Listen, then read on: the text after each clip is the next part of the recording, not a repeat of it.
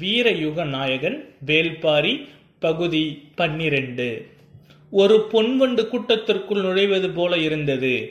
விளிம்பின் கருமை கொண்டு நீண்டு கிடந்த மரக்கிளைகள் அந்த பொன்வண்டின் எண்ணற்ற கால்கள் என காட்சியளித்தன. மாளிகையின் மேல் மாடத்தில் நின்றபடி மேற்கு திசையில் மலையில் மறையும் சூரியனை பார்த்து கொண்டிருந்தார் கபிலர்.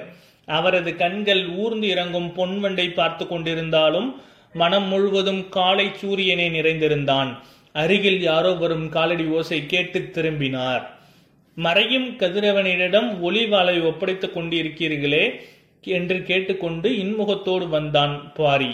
இருவரும் பேசியபடியே இருக்கையில் அமர்ந்தனர். பாரி கேட்டான் காலையில் உச்சிப்பாறை ஏறியதும் மேற்கு திசையை பார்த்தபடி காண கிடைக்காத காட்சி என சொன்னீர்களே எதை சொன்னீர்கள்? சற்று யோசித்த கபிலர் அதுவா? மேலே ஏறியதும் முதலில் கண்பட்டது. கோட்டை சுவர் இல்லாத இந்த நகர அமைப்புதான். இப்படி ஒரு தலைநகர் உலகில் எவ்வியூர் மட்டுமாகத்தான் இருக்கும். எதிரிகளிடம் தற்காத்து கொள்ள கோட்டை சுவர் எதுவும் எங்களுக்கு தேவையில்லை. ஏனென்றால் எங்களின் ஒத்துழைப்பு உதவி இல்லாமல் யாரும் இந்த பெருங்காட்டையும் மலைமுகடுகளையும் கடந்து இங்கு வந்துவிட முடியாது அல்லவா? பாரியின் கேள்வியை ஆமோதித்தார் கபிலர். அதே நேரம் காட்டு உயிரினம் இருந்து உங்களுக்கு பாதுகாப்பு தேவை. அதற்காவது சுவர் எழுப்பியிருக்கலாமே. அதன் பொருட்டு தான் எழுப்பியுள்ளோம். எங்கே எழுப்பியிருக்கிறீர்கள்? எங்கள் கண்களுக்கு தெரியவில்லை. எதுவும் மாயச்சுவர் கட்டியுள்ளீர்களா? பாரி சிரித்தான். உங்கள் கண்களுக்கு தெரிகிறது. ஆனால் அது சுவர் என்பது உங்களின் எண்ணம் ஏற்க மறுக்கிறது. கபிலர் உட்கார்ந்த இடத்தை விட்டு எழுந்து பார்த்தார். அவரை கவனித்தபடி பாரி கேட்டான் இந்த காட்டில் எத்தனை வகையான விலங்குகள் இருக்கின்றன என்று யாருக்கு தெரியும்? காட்டு விலங்குகளால் உடைத்து நொறுக்கவோ தாவி கடக்கவோ முடியாத ஒரு கோட்டை மதிலை மனிதனால் கட்டிவிட முடியுமா? கார்காலத்தில் மூன்று குலகு தின்ற ஒரு பெண் யானை எவ்வளவு பெரிய கற்கோட்டையை தகர்க்கும்?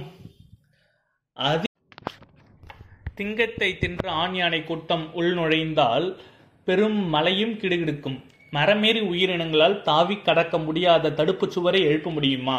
இந்த மலைத்தொடர் வட திசையிலும் தென் திசையிலும் எவ்வளவு தொலைவு நீண்டிருக்கிறதோ யார் அறிவர்? இடையில் ஒரு சிறு பகுதி பரம்பு நாடு இருக்கிறது. எண்ணிக்கை அடங்காத விலங்குகள் கூட்டம் நாள்தோறும் இடமும் வளமும் எங்களை கடக்கின்றன. இவற்றில் இருந்து பாதுகாத்து எத்தனையோ முறைகளை கையாண்ட எம் முன்னோர்கள் இறுதியாக இந்த நாகப்பச்சை வேலியை பெரும் கோட்டையாக எழுப்பினர். கபிலர் சுற்றுமுற்றும் பார்த்தார். எவியூரின் கடைசி வீடுகளும் தெருகளும் முடிவடைந்த சிறு தொலைவில் இருந்து காடு ஆரம்பமாகிறது. இதில் வேலியோ சுவரோ எங்கே இருக்கிறது என யோசித்தபடி நின்றார். பாரி சொன்னான் ஊரின் எல்லை முடிவடைந்தும் காடு தொடங்குகிறது. இடையில் வேலி எங்கே இருக்கிறது என நினைக்கிறீர்கள்? நீங்கள் பார்க்கும் அந்த காட்டின் தொடக்கம் இயற்கையானது அன்று. அந்த தாவரங்கள் தாமாக முளைத்தவை அல்லை. நாங்கள் அறிந்த இந்த பெரும் உலகெங்கிலும் இருந்து கொண்டு வந்து இங்கு முளைக்க வைத்தவை. கபிலர் பாரியை கூர்ந்து பார்த்து கொண்டிருந்தார். காட்டில் உள்ள ஒவ்வொரு உயிருக்கும் தின்னக்கூடிய தாவரங்களும் உண்டு. தின்னக்கூடாத தாவரங்களும் உண்டு. நுகரக்கூடியதும் நுகரக்கூடாததும் பச்சிலை உண்டு. பற்றக்கூடியதும் பற்றக்கூடாத செடிகளும் கொடிகளும் உண்டு. நாங்கள் வன உயிரினங்கள் நுகரவும் நெருங்கவும் பற்றவும் முடியாத தாவரங்களை கொண்டு ஒரு பெரும் வேலி அமைத்துள்ளோம். தலைமுறை தலைமுறையாக எங்கள் தாவர அறிவின் சேகரம் இந்த நாகப்பச்சை வேலிதான். இவ்வளவு எளிதான வார்த்தைகளால் எவ்வளவு பெரிய செய்தியை சொல்லிக் கொண்டிருக்கிறான் பாரி. நம்ப முடியாத நின்று கொண்டிருந்தார் கபிலர். இதை எப்படி மனிதனால் செய்ய முடிந்தது? அதை செய்ய முடிந்ததால் தான் நாங்கள் இங்கு வாழ்கிறோம். காற்று கூட உள் நுழைய முடியாத இந்த கானகத்தில் ஓரிரு வீரர்கள் காவல் காக்க நாள்தோறும் தூங்கி உயிரோடு எழுகிறோம். எங்கள் குழந்தைகள் மறுநாள் காலை சிரித்து கொண்டு விளையாடுகின்றனர். எங்கள் இளைஞர்களின் இதழ்களில் முத்தத்தின் ஈரம் ஊறிக்கொண்டே இருக்கிறது. இது எப்படி? நான் தயங்கி வெளிவந்தன கபிலரின் வார்த்தைகள். வெறிமணம் கொண்ட செடி கொடி மரங்களால் சூழ்ந்து கிடக்கிறது. இந்த வேலியின் வெளிப்புறம் நடுப்புறம் புறவைரமும் அகவைரமும் பாய்ந்தோடும் மரங்கள் ஒன்றை ஒன்று பின்னி கிடைந்திருப்பதை நான் திட்டமிட்டு வளர்க்கப்பட்டுள்ளது. வெளிவிஷம் மற்றும் உள்விஷ தாவரங்களால் தழைத்து கிடக்கிறது. இதன் முதல் பகுதி இந்த மூன்று பகுதிகளில் இடைவெளியில் ஏறிய நஞ்சு அலறி வேர்கொண்டு சுருக்கு வலை பின்னப்பட்டுள்ளது. நச்சுப்பிசின் வழியும் மருவு தொடரிப்பட்டைகள் இடவிடாது இருக்கும். ஒன்றின் மேல் ஒன்றாக வைத்து பின்னி பிணைந்து உருவாக்கப்படும் பிணையல் மாலை போல தாவர பச்சைகளோடு பின்னி கட்டி கிடக்கும். அதன் கணுக்கள் தோறும் வேர்களை உண்டாக்கி அந்த பச்சிலை கொடிகள் தழைத்து இருக்கும். இந்த வேலிகள் உருவாக்கப்பட்டுள்ள அனைத்து தாவரங்களின் மீதும் குறுக்கும் நெருக்குமாக படர்ந்து கிடக்கும் எண்ணிலடங்காத படர்கொடிகளும் சுற்றுக்கொடிகளும் தான் இந்த நாகப்பச்சை வேலியின் உயிர் நாடி. வலப்புறம் சுற்றும் கொடியும் இடப்புறம் சுற்றும் கொடியும் ஒன்றை ஒன்று மாற்றி ஒன்றாக படர்ந்து கொண்டிருக்கின்றது. சுருண்டு எழும் அவற்றின் ஊசி நாவு எதிரெதிர் திசையில் ஒரு சேர பின்னியபடி மேலே எழுகின்றன. உதிர்ந்து கொண்டிருக்கும் இலையை கூட இந்த வேலி அந்தரத்தில் நிறுத்திவிடும். விலங்கின் நாசியை வெகு தொலைவிலேயே இந்த வெறிமணம் தாக்கும். அதை கடந்து உள்நுழையும் உயிரினம் விஷமுள்ளோ நச்சுக்கணுவோ நாவில் படும் பச்சிலையோ சற்றே மயங்கி அமரும். அந்த கணத்தின் அதன் மயிர்கால் ஒவ்வொன்றும் பற்றி உள்ளிழுக்கின்ற சுருட்டொடிகள் அந்த உயிரினத்தின் இயக்கத்தை மிக விரைவாக தனது கட்டுக்குள் கொண்டு வந்து விடுகிறது. இந்த நாகப்பச்சை வேலி அதன் பிறகு அந்த விலங்கு அமர்ந்த இடத்தில் உள்ள தாவரமும் கரையான்களும் எறும்புகளும் சிலந்திகளும் சற்றே கூடுதல் செழிப்பு கொள்கின்றன. பாரி சொல்வதை வாய்ப்பிழந்து கேட்டுக்கொண்டிருந்தார் கபிலர். தாமரை இதழை ஒன்றின் மேல் ஒன்றாக அடுக்கி அதன் மேல் ஊன்றப்படும் வேலம் முள் முதல் இதழுக்குள் இறங்கும் நேரம்தான் கனப்பொழுது. மூன்றாம் இதழை கடக்கும் நேரம்தான் இமை பொழுது ஆறாம் இதழுக்குள் நுழையும் நேரம்தான் வினாடி பொழுது. எந்த ஒரு விலங்கின் இயக்கத்தை வேலம் முள் மூன்றாம் இதழை கடக்கும் பொழுதுக்குள் நிறுத்திவிடும். ஆற்றல் இந்த நாகப்பச்சிலை வேடிக்கு உண்டு என எம் முன்னோர் கூறுவர். இயற்கையை பற்றி பேரறிவின் முன்னோர் தூசி என நினைத்து கொண்டிருப்பதாக கபிலர் உணர்ந்தார். மேற்கு மலையின் விளிம்பில் பொன்வண்டு தனது கடைசி கால்களை உள்ளிழுத்து கொண்டிருந்தது. பாரி இறங்கும் சூரியனை பார்த்து கொண்டிருந்தான். ஆச்சரியம் விலகி சற்றும் ஆர்வம் மேலிட கபிலர் கேட்டார் எந்த வெறிமணம் யானைகள் கூட்டத்தை விரட்டக்கூடியது? ஒளி உள்வாங்கும் அழகை பார்த்தபடி சொன்னான் எழிலை பாலை. கபிலரின் கண்கள் பூத்தன. அந்த மரத்தின் வாடையை நுகரும் யானைகள் காத தொலைவுக்கு விலகி ஓடும் என்றான் பாரி. அந்த மரங்கள் எங்கே இருக்கின்றன? நான் அருகில் சென்று பார்க்க வேண்டும். பாரியின் உதட்டில் சின்னஞ்சது ஒரு சிரிப்பு மறைந்து ஓடி மறைந்தது. சிரிக்கக்கூடிய கேள்வியா நான் கேட்டுவிட்டேன் என்று யோசித்தபடி பதிலுக்கு காத்திருந்தார் கபிலர். ஒவ்வொரு திசைக்கும் ஒரு மரம் நின்று கொண்டிருக்கிறது. எறும்பு கூட்டங்களைப் போல யானை கூட்டங்கள் சுற்றி திரியும் இந்த காட்டில் திசைக்கு ஒரு மரம் போதுமா? அதற்கு அதிகமாக வைத்தால் எவ்வியூர் தாங்காது என்றான் பாரி. கபிலருக்கு பதில் விளங்கவில்லை. பாரி சொன்னான் அந்த மரத்தால் வேறு தொல்லைகள் இருக்கின்றன. மத யானை எழிலைப்பாளையின் வாசலை நுகர்ந்து விட்டால் வெறிகொண்டு வந்து அந்த மரத்தை அடியோடு பிடுங்கி எரிந்து நாசம் செய்துவிடும். பின் எப்படி சமாளிப்பீர்கள்? அதன் பிறகு மனித முயற்சிதான். ஆயுதங்களும் பறை ஒலிகளும் தீப்பந்தங்களும் தான் கை கொடுக்கும். திசைக்கு ஒன்று என்றால் வந்த திசையில் இருக்கும் அந்த ஒன்றோடு அதன் ஆத்திரம் தனியே வாய்ப்பு இருக்கிறது அல்லவா இப்படி ஒரு நிகழ்வு மூன்று தலைமுறைக்கு முன்னர் நடந்ததாக சொல்வார்கள். ஆர்வத்தில் கேட்ட கேள்வி அதிர்ச்சியை பதிலாக கொடுத்தது. கனப்பொழுதுக்குள் மாறிச் செல்லும் உணர்வுகளின் வழியே பயணமாகி கொண்டிருந்தது கபிலரின் எண்ணம். அது மட்டுமல்ல இன்னொரு பிரச்சனையும் உண்டு. அதுதான் முக்கியமானதும் கூட. என்ன அது அந்த மரத்தின் வாசனை காமத்தை தூண்டும். கோல் கொண்டு நெருப்பை கிளறுவதைப் போல அது வாசனை கொண்டு காமத்தை கிளர்த்தி கொண்டே இருக்கும். சற்றே இடைவெளி விட்டு பாரி சொன்னான் எவியூருக்குள் வேறு வேலையும் நடக்க வேண்டும் அல்லவா அதனால்தான் திசைக்கு ஒரு முடம் மட்டும் வைத்திருக்கிறோம். பாரியின் சொல்லை தாண்டி வெளிவந்தது சிரிப்பு. கபிலரும் சேர்ந்து சிரித்தார். நினைவுகள் வந்ததும் சட்டென்று சிரிப்பை அடக்கிக் கொண்டு கேட்டார். அதனால்தான் மரத்தின் அருகில் சென்று நான் பார்க்க வேண்டும் என்று கேட்டதற்கு நீ சிரித்தாயா? அவ்வளவு நேரம் அடக்கமாக வெளிப்பெற்ற சிரிப்பு இப்பொழுது பீறிட்டது. சிரித்தபடியே ஆம் என தலையை மேலும் கீழமாக ஆட்டினான் பாரி. கபிலர் சற்றே வேகமாக எழிலை பாலையை அடியோடு வீழ்த்தும் மதையானை மனிதரிலும் உண்டு சட்டென்று பாரி சொன்னான். காமம் கண்டு பயந்த சொல் இது. பயம் இல்லை. என்று சொல்ல நான் பொய்யன் அல்ல. ஆனாலும் பயப்பட மாட்டேன் என சொல்ல பொய் தேவையில்லை. அதுதான் புலவன். சொடும் சொல் போது சொல்லை சுடுவான் என சொல்ல கேட்டுள்ளேன். இன்றுதான் சொல்லி கேட்கிறேன் என்றான் பாரி. நாழிகை மணியோசை எவ்வியூர் முழுவதும் எரியொழித்தது சூரியன் முழுவதும் விழித்தவுடன் இருள் காட்டின் எல்லா திசைகளிலிருந்தும் இறங்கி வந்து கொண்டிருந்தது. பந்தங்கம் ஏற்றும் வீரர்கள் கையில் நீண்ட குழல் கொண்டு விலங்குகளுடன் ஓர் இடம் நோக்கி குவிந்து கொண்டிருந்தனர். பேச்சு எதிர்பாராத கணத்தில் காமத்திற்குள் போனதை பற்றி யோசித்த கபிலர் கூறினார் இரவு வரும்பொழுதே ஏதாவது ஒரு வடிவில் காமத்தையும் அடைத்து வந்து விடுகிறதே.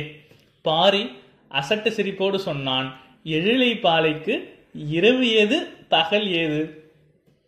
பரம்பு மலை ஏறத் தொடங்கியதிலிருந்து தனது சொல் முறியும் ஓசை விடாமல் கேட்டுக்கொண்டிருந்தார் கபிலர். பாரி சொன்னான் எழிலைப்பாளையின் அடிவாரத்திற்கு வள்ளியை அழைத்து வந்ததுதான் முருகன் செய்த மிகப்பெரிய தந்திரம்.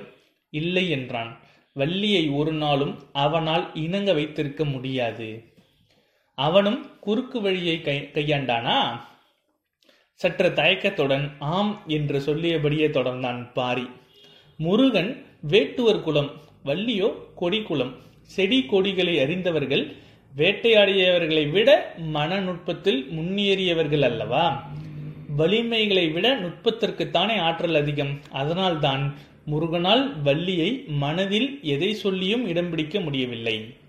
காட்டை அழித்து பயிரிடு முன் அந்த நிலத்தில் காமம் நிகழ்த்தி மனித குருதி படிந்த தாய் நிலத்திற்குள் முதல் பயிரிடுதலை தொடங்கியவர்கள் கொடிகுலத்துக்காரர்கள். முதலில் நட்ட வள்ளிக்கிழங்கை தோண்டி எடுக்கும்போது இடுப்பு வலி கண்டு அந்த நிலத்தில் பிறந்தான் அந்த பெண். அந்த பெண் விதைத்த இடத்திலேயே முளைத்தவள் அவள். அதனால்தான் செவ்வள்ளிக்கிழங்கின் பெயரை அந்த அழகிய பெண்ணுக்கு சுட்டினர். வள்ளிக்கிழங்கும் வஞ்சிக் கொடியுமே பெண்ணாக மாறிய பேரிழல் பெண் குலத்திற்கு உரியது. செடி கொடிகளை அறிந்தவர்கள் எளிதில் ஈர்க்க முடியாது. அவர்கள் கணந்தோறும் உயிரின் வளர்ச்சியை பார்த்து மகிழ்ந்தவர்கள். வண்ணங்களையும் வாசனைகளையும் அவர்கள் அளவுக்கு அறிந்தவர்கள் யாரும் இருக்க மாட்டார்கள். அவர்களின் கவனத்தை கவர்வதோ காதலை பெறுவதோ எளிதல்ல. வேறு வழியே இல்லாமல் தான் எழிலைப்பாளையின் அடிவாரத்திற்கு வள்ளியை அழைத்துச் சென்றான் முருகன். கபிலரின் கண்முன் காலமும் காதலும் கடவுளும் ஒன்றை ஒன்று பின்னி மேலே எழுந்தபடி இருந்தன. ஆண் ஆதியிலிருந்தே வெல்வதற்கு தான் முயன்றிருக்கிறான். பெண் ஆதியிலிருந்தே நம்புவதற்கு தான் ஆசைப்பட்டிருக்கிறாள். பாரி சொன்னான் எழிலை பாலை பெண்மையால் பூக்கும். அதைவிட முக்கியம் பெண்ணையும் ஆணையும் ஒரு சேர பூக்க வைக்கும். வியப்பு நீங்க சிறிது நேரமானது. உள்ளுக்குள் ஏனோ ஒரு சிரிப்பு பொங்கி வந்தது. அதை அடக்க முடியவில்லை. சற்றே திரும்பி சிரித்தார் கபிலர். ஏளனம் கொண்ட அந்த சிரிப்பின் தோணியை கவனித்த பாரி இதில் சிரிக்க என்ன இருக்கிறது? என பார்வையால் கேட்டான். கபிலர் சொன்னார் அந்த எழிலை பாலையை தலைமாட்டில் நட்டு வைத்து குடும்பம் நடத்தி கொண்டிருக்கும் கூட்டத்தோடு நான் வந்து சேர்ந்து விட்டேனே என்று என்னை நினைத்து சிரித்தேன்.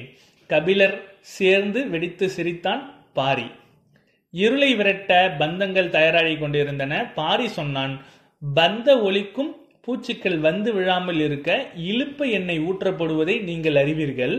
ஆனால் அதற்கு எல்லாம் இந்த காட்டுப்பூச்சிகள் கட்டுப்படாது. நாங்கள் பயன்படுத்துவது கொம்பன் விளக்குகள். அதில் நாகக்கழிவும் நச்சுப்பிசினும் சேர்ந்து மொழ்கியிருப்போம். பந்தம் எறிவது திரியிலிருந்து மட்டுமல்ல திரையோடு சேர்த்து விளக்கின் விளிம்பும் கரியபடி எரிந்து தீயும். அந்த வாசனையை ஊடுருத்து பூச்சிகளால் உள்நுழைய முடியாது. ஒரு வகையில் இதை ஒளிவலை என சொல்லலாம். ஒவ்வொரு பருவ காலத்திற்கும் மாறுபடும் பூச்சி இனங்களுக்கு ஏற்ப கொம்பனில் தேய்க்கும் பசையும் மாறும் எண்ணெயின் சேர்மானமும் மாறும். அப்பொழுதுதான் அவற்றை கட்டுப்படுத்த முடியும். கபிலர் பந்தம் ஏற்ற போகும் காவலர்களை பாற்று கொண்டிருந்தார். ஒரு பெரும் தாழ்வாரத்தின் அடியில் அவர்கள் எல்லோரும் கூடியிருந்தனர். கொம்பன் விளக்கில் எண்ணெய் ஊற்றப்பட்ட பிறகும் அவர்கள் நெருப்பை பற்றாமல் யாருக்கோ காத்திருந்தனர். தொலைவில் மாளிகையின் மேடமாளிடத்தில் இருந்து அதை பார்த்து கொண்டிருந்தார் கபிலர் கேட்டார் உனது உத்தரவுக்காக தான் காத்து கொண்டிருக்கிறார்களா? இல்லை. அவர்கள் குலநாகினியின் வருகைக்காக காத்து கொண்டிருக்கின்றனர். பாரி சொல்லிக் கொண்டிருக்கும் போதே வயதான கிழவிகள் கூட்டம் ஒன்று எவியூரின் கீழ் திசையில் இருந்து நடந்து வந்து கொண்டிருந்தது. கபிலர் எட்டி பார்த்தார். பாரி கையை காட்டி சொன்னான் அதுதான் நாகினிகள் கூட்டம். அதற்குதான் அதற்குள் குலநாகினி வந்து கொண்டிருப்பாள். அவர்கள்தான் எங்க குல மூதாய் இந்த நாகப்பச்சை வேலியை ஆட்சி செய்பவள் அவள்தான். பெண்களால் தான் இவ்வளவு நுட்பமான ஒரு வேலியை கட்டி அமைத்து காப்பாற்ற முடியும். அவர்கள் சொல் கேட்டு தாவரங்கள் தழைக்கும் தலையாட்டும். அவர்களின் உடல் அமைப்பில்தான் கொடி குலத்தின் ரத்தம் ஓடுகிறது. ஆதியில் நிலத்தில் சிந்திய குருதியில் இருந்து தழைத்தவர்களேதான் அவர்களின் முன்னோர்கள். ஒரே நேரத்தில் மண்ணுள் வேர்விடவும் மேல் நோக்கி முளைவிடவும் தாவரங்களால் முடிவதைப் போல இவர்களால் முடியும். கருவுக்குள் புது உயிர்கள் சூழ்கொள்ளும் கன நேரத்தில் கூட பிறந்த குழந்தைக்காக மார்பில் பால் சுரந்து கொண்டிருக்கும் அல்லவா? எல்லா தாவிர பட்சிகள் அபார ஆற்றம் படைத்தவர்கள். இவர்களிடம் மிக கவனமாக இருக்க வேண்டும். பாரியின் குரலுக்குள் இதுவரை கேட்டு அறியாத அச்சம் இருந்தது. குல சமூகத்தின் பெண்களின் தலைமை இடத்தில் வேலிர்குடம் அப்படியே வந்துள்ளது. எங்களின் மூதாயில் குரலுக்கு குலமே அஞ்சும் என்றான் பாரி. இவர்கள் பேசிக்கொண்டிருக்கும் போது அந்த கூட்டத்தில் பந்தங்கள் ஏற்றப்படும் தாழ்வாரத்திற்கு வந்து சேர்ந்தது. நகரெங்கும் ஏற்றப்படிய வேண்டிய பந்த எண்ணெய்களை வாடையும் கொம்பன் விளக்கின் வாடையும் நுகர்ந்து பார்த்தபடி ஒவ்வொரு விளக்காக ஏற்றி கொடுத்து கொண்டிருந்தார்கள் நாகினிகள். ஏற்றப்பட்ட விளக்குகளை கையில் ஏந்திய வீரர்கள் அவற்றை உரிய இடத்திற்கு எடுத்து சென்று கொண்டிருந்தனர். நாகப்பச்சை வேலியையும் ஒளி வலையையும் நிர்வகிப்பவர்கள் குலநாகனியின் தலைமையின் பெண்களே அவர்கள்தான் பருவ காலங்களில் தன்மையை அறிந்து செயல்பட வேண்டிய எல்லா முன்னெச்சரிக்கைகளையும் செய்து இந்த நகரையும் எங்களையும் காத்து வருகிறார்கள்.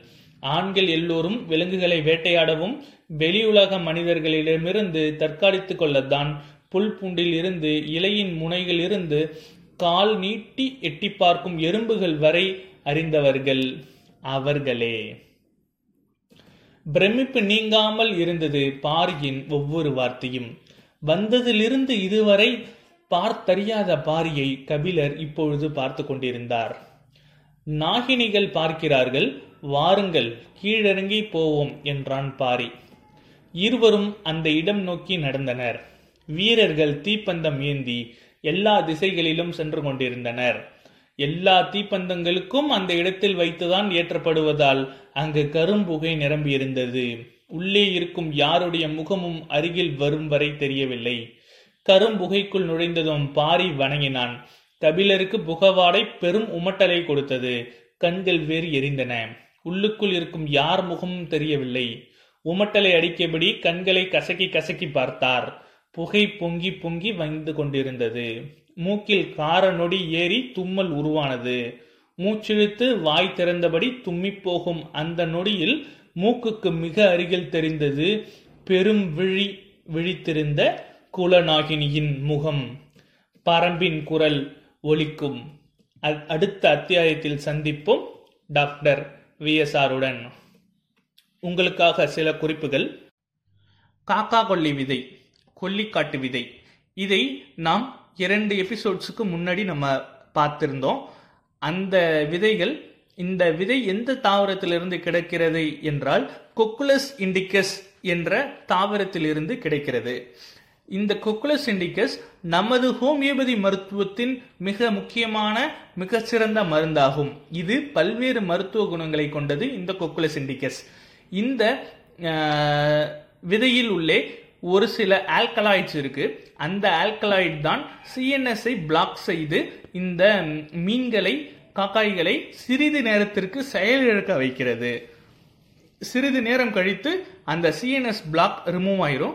பின்னர் அது டே டு டே ஆக்டிவிட்டிஸ் இதுவாயிரும் அப்பொழுது அது மயக்கமடைந்த நிலையில் இருக்கும் பொழுது அந்த மீன்களை பிடித்து அந்த காக்காய்களை பிடித்து தேவையானதற்கு பயன்படுத்துவர். இந்த ஆக்ஷன் இந்த கொக்குலஸ் இண்டிகஸோட தாவரத்தில் இருக்கு. இந்த கொக்குலஸ் இண்டிகஸ் தற்பொழுது ஹோமியோபதி மருத்துவத்தில் மிகச்சிறந்த சிறந்த மருந்தாக பயன்படுத்தப்பட்டு